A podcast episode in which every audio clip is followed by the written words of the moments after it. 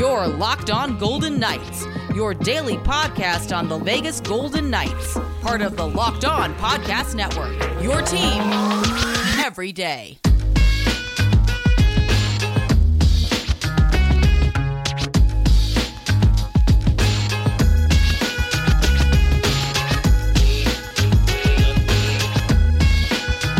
Hey, what's up, everybody? Welcome back to Locked On Golden Knights, part of the Locked On Podcast Network. It is Wednesday, September 9th, 2020, and today's show is brought to you in part by Built Bar.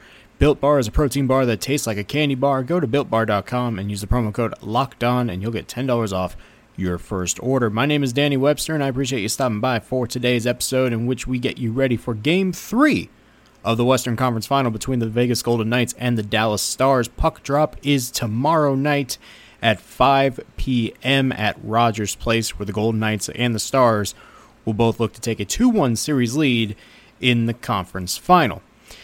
Now, normally teams take a 2 1 lead in a series in the NHL, they're in the driver's seat. Now, teams go up 2 1 in a best of seven when they win game three, win the series 67.4% of the time. So, in a sense, if you are the winner, you're looking pretty good at this current juncture. But for Peter DeBoer, he has been in this situation before. You'll recall last year in the Western Conference Final when the San Jose Sharks took on the eventual Stanley Cup champion St. Louis Blues.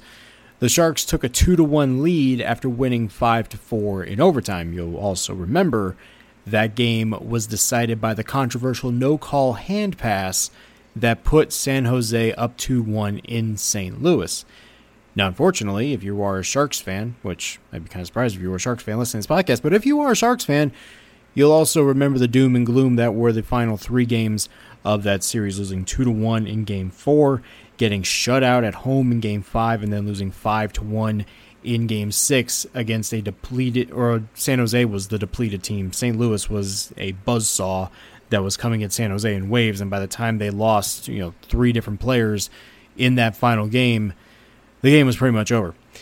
When DeBoer was hired in January, his pitch to Kelly McCrimmon and George McPhee was that he can get a team deep into the playoffs, and his his resume stands for itself. He's been to the Stanley Cup final twice. He hasn't won the Stanley Cup yet, but he's been there with the New Jersey Devils. They ran into a buzzsaw that was the Los Angeles Kings, that were the eighth seed that year, that ended up going on to win the Cup.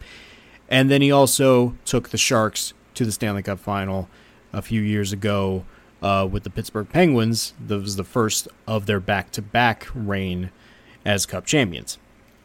Whether you love him as the Golden Knights coach or you still loathe him for being on enemy lines for two and a half years, the success that Peter DeBoer carries with him speaks for itself.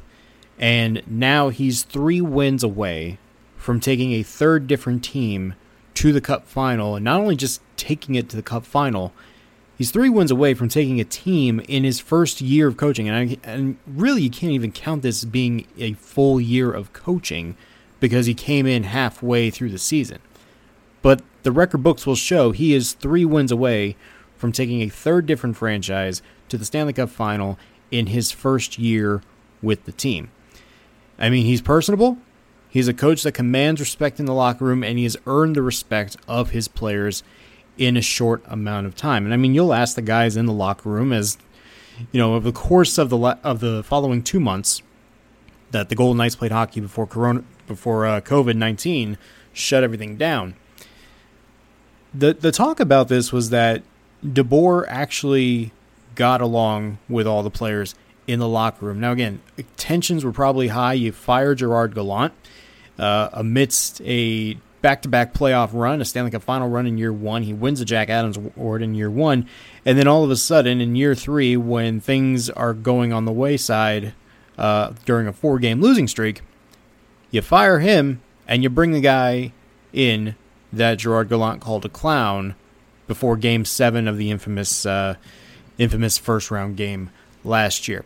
But what what's interesting about all this is that when DeBoer was asking, or when DeBoer was asked to give his pitch to McCrimmon and McPhee, the one thing that he said was that he pushes the right buttons come playoff time.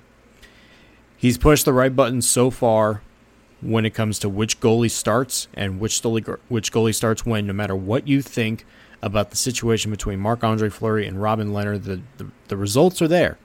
Robin Lehner has been the better goalie to this point, and the decision to play him over Marc Andre Fleury has been good. Could Fleury have been just as good? Absolutely, without question. But right now, he's what eight and four, nine and four in the playoffs. He's doing everything right, putting Lehner in the net to this point. He pushed the right button when it came to leaving Deryk Engelland, who has been a Vegas stalwart and really the ambassador for this team since year one, with everything that happened with 1 October and with everything that has happened since then. To put Deryk Engelland as a healthy scratch and put up 23 year old Zach Whitecloud, who has become a very good young defenseman before our eyes, that was a great call. And then he pushed the right buttons when thinking the fourth line was the right line to start almost every game. I think uh, I think Steve of the Associated Press said it today. I think what was it, 36 of 37 games DeBoer has started the fourth line, which is could mean career suicide, but it has worked out well in his favor to this point. And I mean, it's almost it, it it's not just almost unfair. I, I would call it very unfair to compare him to Gerard Gallant until we get the final product of what we see as a result of the end of the season. They coached two different styles, one that the Golden Knights weren't accustomed to playing before uh, DeBoer came on, which was the, the high octane speed, rolling the forward lines, trying to get aggressive on the forecheck, trying to wear teams down with the speed. Whereas DeBoer has said from the get go, he wants to pl- have a team that plays a heavy style, that we're ready to hit you in the mouth, and really be the intimidating factor in a game, which is why he starts the fourth line so much because he wants to set the tone whenever those three get on the ice. This heavy style and wearing teams down physically has worked. And it's why they've been able to command the game's tempo when playing a team like Chicago, a team like Vancouver, and as we saw in game two, a team like Dallas. DeBoer was two wins away last year for getting back to the Cup final. Knock on wood with the understanding that a win doesn't guarantee anything. But Vegas would be right on the doorstep with a win tomorrow night. And to imagine where this team has been from January 15th, when Gerard Gallant, who knows how he got fired, there was no picture of a cab anywhere. He gets fired in Buffalo, doesn't make the trip to Ottawa. Peter DeBoer is hired the very next day. And who would have thought that back on January 15th, I know with the pause and COVID and everything, but who would have thought that the Golden Knights, with a win tomorrow night, could be two wins away from returning to the Stanley Cup final and the coach leading the helm would be Peter DeBoer? This the, 2020 has been a very weird year. This would be the icing on the cake. And we have a lot more to discuss with Game 3 tomorrow night, and we will do that in just a moment. But first, friends, today's episode is brought to you in part by Built Bar, a long-standing supporter of this podcast and the Locked On Podcast Network. Now, I get it. Protein bars, energy bars, etc. are always the same. They're chalky, they don't have a lot of flavor. Not Built Bar. Built Bar is a protein bar coated in chocolate and tastes like a candy bar. They have a new look and a new feel, and now six new flavors caramel brownie, cookies and cream, cherry barcia, lemon almond cheesecake, carrot cake, and apple almond crisp, which sounds chef's kiss. Ah, amazing. Don't forget the originals too German chocolate, peanut butter, mint brownie, peanut butter brownie, and my favorite, orange. Again, very simple, but Orange should be good with everything. Uh, almost everything. When you're talking with chocolate or whatever, orange is perfect.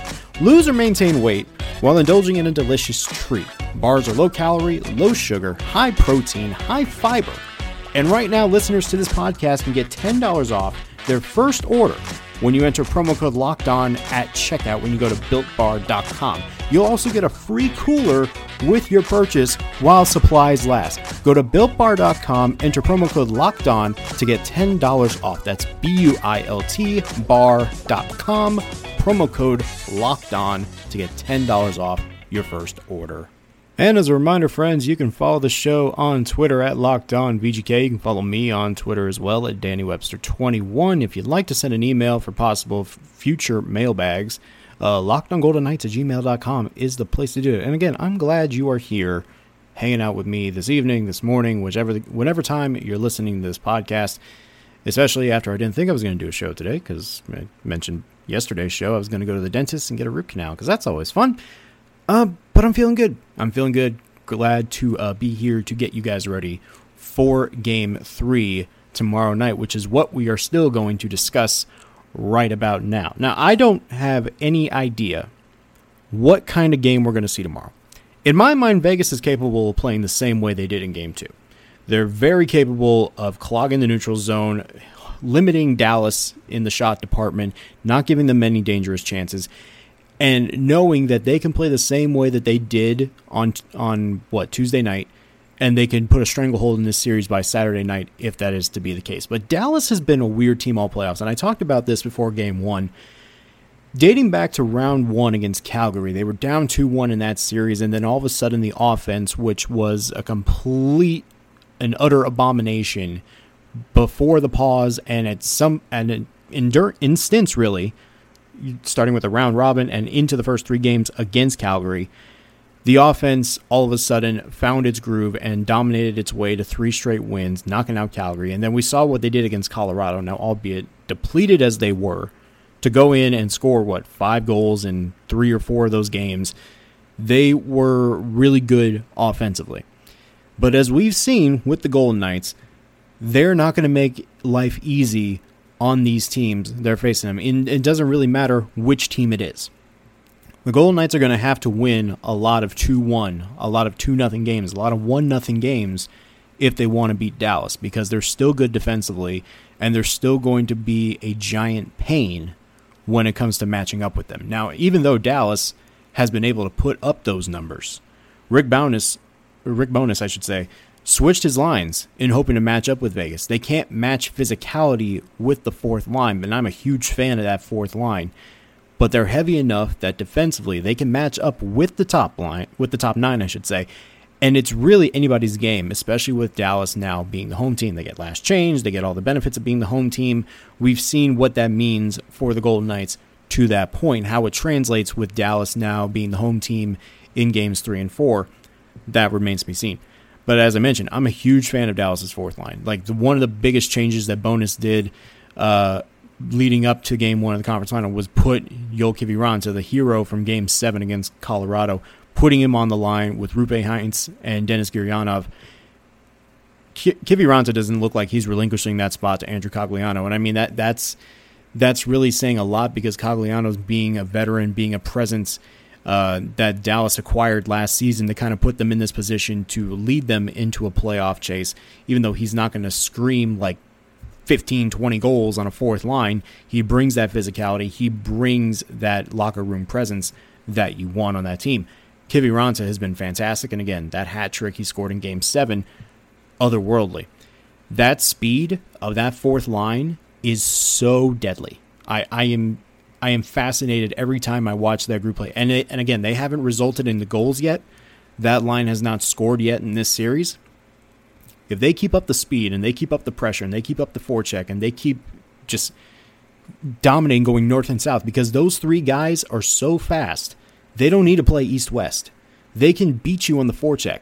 Even if they're going against Vegas's fourth line, they can beat you with their speed going north and south. And if you do that and you put the odd man rush in their favor, or you at least get like a two on two or a three on three, Gurianov's scoring ability gives you that extra oomph on that fourth line. I mean, he has eight goals. I believe he still leads Dallas in playoff goals this year. He's been fantastic.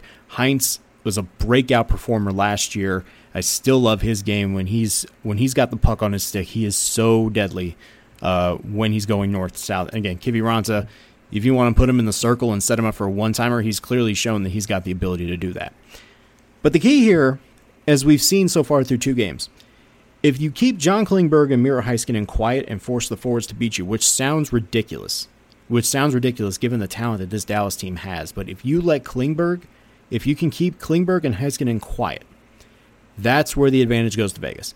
And again, it sounds crass, but if you let Tyler Seguin, you let Jamie Benn, and you let Alex Radulov find a way to put a crack in the armor that is the Golden Knights defense, which we talked about yesterday, how important, how great that team defense has been, especially with how well Fleury and Lehner have been playing to this point. But if you let Tyler Seguin, who has been very quiet to this point, if you let Jamie Benn, who has had a really up and down tenure even since the pause and up till now, and if you let Alex Radulov, who can be great in one night, and as we saw in game two, can commit some really boneheaded penalties and put their team put his team in a hole.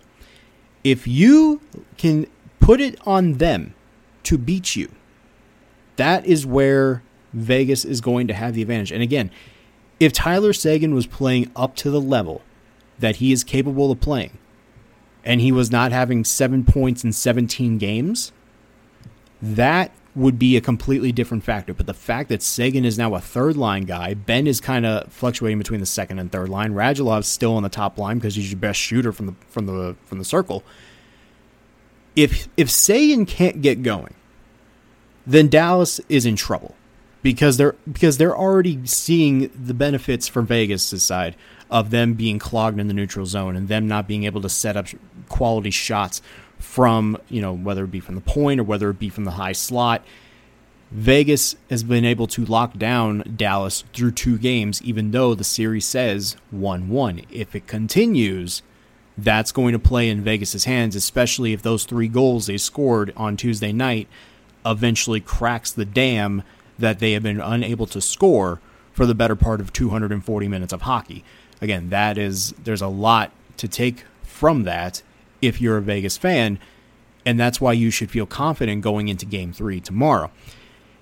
It helps also, like I said, with Lehner and Fleury being as good as they are. And again, when Peter DeBoer started Marc Andre Fleury before game or for game one, yeah, it was very shocking. But you think about how good he's been against Dallas in his career, how solid he's been, especially since he's been with Vegas, how good he's been against Dallas. It almost made sense and the fact that he almost stole a game against Dallas with very tired teammates in front of him says really about how Vegas, even though they didn't play their best in game one, the fact that they still had a chance to win. That's the key. They still had a chance to win the game, and that really is all that matters. And for Vegas, they're going to need another strong game from that middle six, especially if DeBoer keeps the lines the way that they were in game two. They worked like a charm. If the Karlsson line starts as as they did in the first two games, so if Karlsson, Marchessault, and Smith are starting again, you're going to need another no- solid night from a guy like Pacioretty, like a guy like Stastny, and Mark Stone and Alex Tuch on a line with Chandler Stephenson. Again, we talked about the struggles of Chandler Stephenson, but again, that assist he had with uh, with Nosek and Waugh on the Nosek goal on Tuesday night was fantastic if you are going to win this game, you are going to need a solid night from that middle six. Because right now, the Karlsson line, it's just it's not screaming off the page, and I don't know exactly what you need to do to get those guys going. But Jonathan Marchessault needs to start scoring. Riley Smith could benefit from another goal or two. It it it comes down to can the Vegas depth, which has been so praised up to this point, can they give another couple of perform- strong performances like they did on Tuesday night and translate it over to tomorrow night? I would still look at Marchessault as a guy that needs to be relied upon to make a bigger impact in this series and really in these playoffs. If the Golden Knights get to the Stanley Cup final, they are going to need 81 to start scoring. And again, maybe it's just a matter of getting one in the back of the net and the whole damn breaks. Just like on Tuesday, you score one and then you scored another on the power play and then you scored another one that looked like Golden Knights hockey. Maybe it takes one.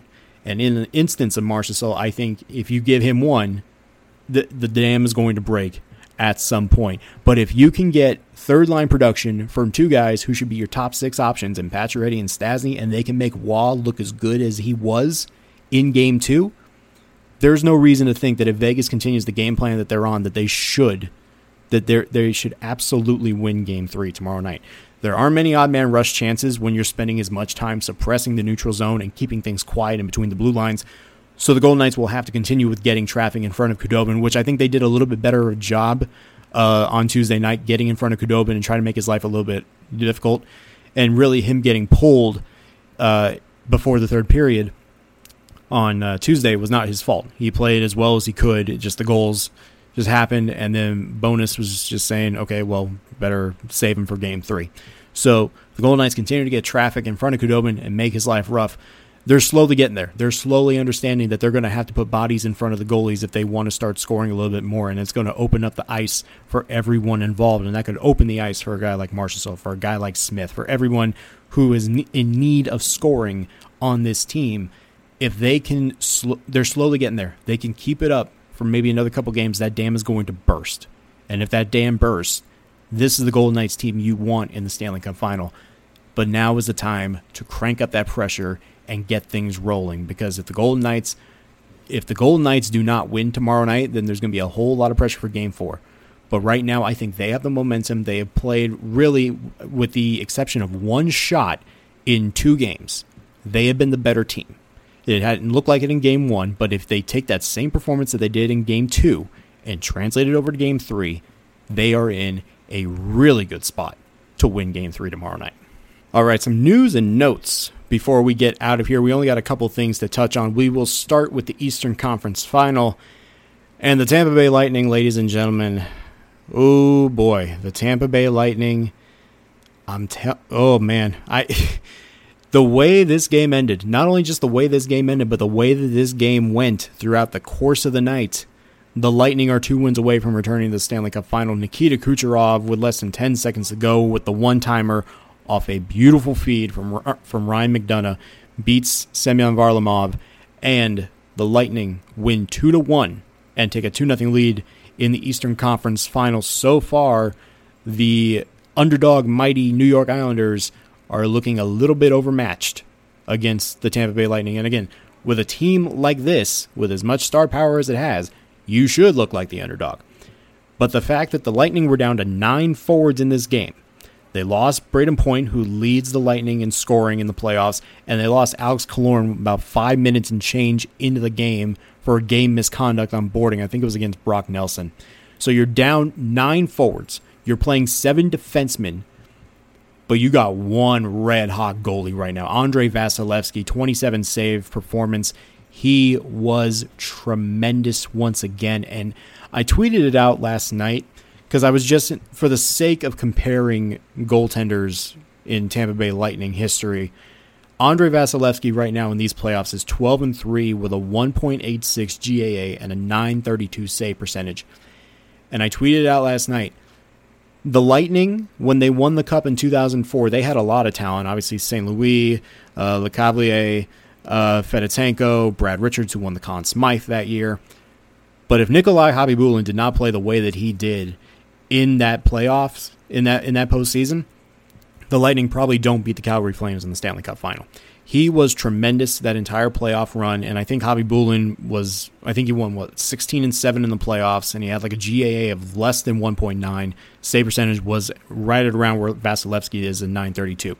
All I'm saying is right now, a lot of the attention, and deservedly so, I should say, is going on Brayden Point and Nikita Kucherov is for like Conn Smythe favorites if Andrei Vasilevskiy continues to play at this pace and puts up these numbers, I would strongly encourage if the Lightning win the Stanley Cup, give the Conn Smythe to Andrei Vasilevskiy because he is on another level right now, which is something that for the last number of years the Lightning have been hoping for Vasilevskiy to become that shutdown dominant goalie that we all know he can be. I mean, he won the Vezina last year, so it's not like it's out of the realm of possibility.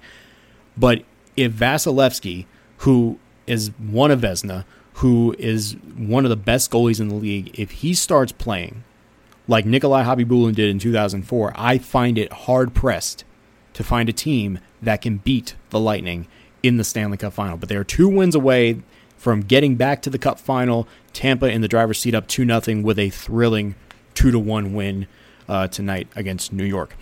And we'll close it out with uh, a report from Jesse Granger from The Athletic, with Jesse we've had on the show before, who's reported this morning that the Golden Knights and Robin Lehner have begun conversations of a possible long term contract. And sources tell The Athletic that the feeling is mutual. Now, the, the ramifications we know are there. Marc Andre Fleury is still at $7 million per year for the next two seasons. There's not a lot of wiggle room to sign Lehner pay the money for uh, find the money for Chandler Stephenson and Nick Cousins, who are RFAs, and then also find a way to keep Tomas Nosek if you want to do that.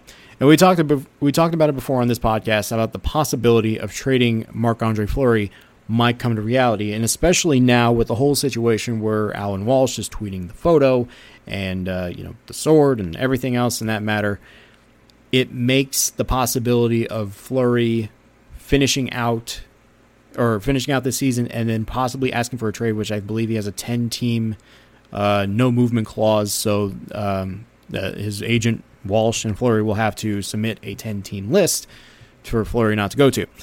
Um, but if the if the uh, reports of this come to fluidity, as Jesse has said, he thinks a five year deal could be in the works, and starting salary might be five million dollars AAV, which is exactly the amount of number with the amount of money that Lehner signed with Chicago in July one of last year. This is not surprising in the least because the Golden Knights knew that when they traded for Robin Lehner on February 24th, they were going to make some tough decisions in the offseason, whether it be uh, keeping Marc Andre Fleury and keeping Robin Lehner, or keeping one and trading the other, or keeping one and letting the other walk to free agency. But I don't think anybody anticipated Robin Lehner being the number one goalie in a deep playoff run for the Golden Knights. He seemed like the guy that would work better for Pete DeBoer in his system, and right now it has paid off for the Golden Knights. Lehner has craved stability. He's been on, what, three teams in four years in Buffalo, in New York, and now Chicago. And it looks like he could get that with Vegas if things come to fruition. Again, Vegas is going to have to clear some cap. I always said that, you know, maybe if you trade one guy, that if you trade a forward that's making a good chunk of change, and we've I've mentioned the names of four. I think Alex Tuch has taken himself well off the trade block, and then Paul Stastny uh, is someone who, again, making six point five million uh, expiring next year. Hard to kind of get that cap book off the or take that cap hit off the books. If you can find a way to get Lehner the years he craves and the money that he's deserving of, then I think you have a little bit of wiggle room to make something happen. But as it looks, and I think we've seen the writing on the wall for a little while, it is going to require a trade for Marc Andre Fleury to another team. And I'm not sure exactly who that would be. My bet, my best guess would be if Carolina can find a way. And I'm not, I'm not, I'm, I'm not reporting anything. I'm not saying anything. But if I had to make a guess, if I'm the Carolina Hurricanes, and if I got the money to either move on from Petr Mrazek or James Reimer, or possibly even trade them back, one of those back to Vegas in a deal to give them a backup, I would think about long and hard about going for Marc Andre Fleury in a trade. Again, nothing confirmed, nothing ideal, but that is the team that I think would benefit greatly from a guy like Fleury who is still shown in these playoffs that he's got a lot left in the tank. So, that will be a development we will be keeping an eye on as the days go by, but that, my friends, will do it for me today. So thank you all for downloading, sharing, listening, subscribing. All the jazz is greatly appreciated. Again, follow the show on Twitter at LockedOnVGK. Follow me on Twitter at DannyWebster21. Send an email to LockedOnGoldenKnights at gmail.com if you so wish to do so. Game three of the Western Conference Final tomorrow night on NBC Sports Network. 5 o'clock is about 5.10 puck drop if you want to be uh, more specific. We will be back for a post-game pod tomorrow night to get you uh, to either talking about the Golden Knights taking a 2 1 lead or down 2 1 with game four coming on Saturday. So that will do it for me, everybody. Thank you very much for hanging out with me today. We will be back tomorrow for post game of game three. Until then, I am Danny Webster. This has been Locked on Golden Knights, part of the Locked On Podcast Network. Have a good night, everybody.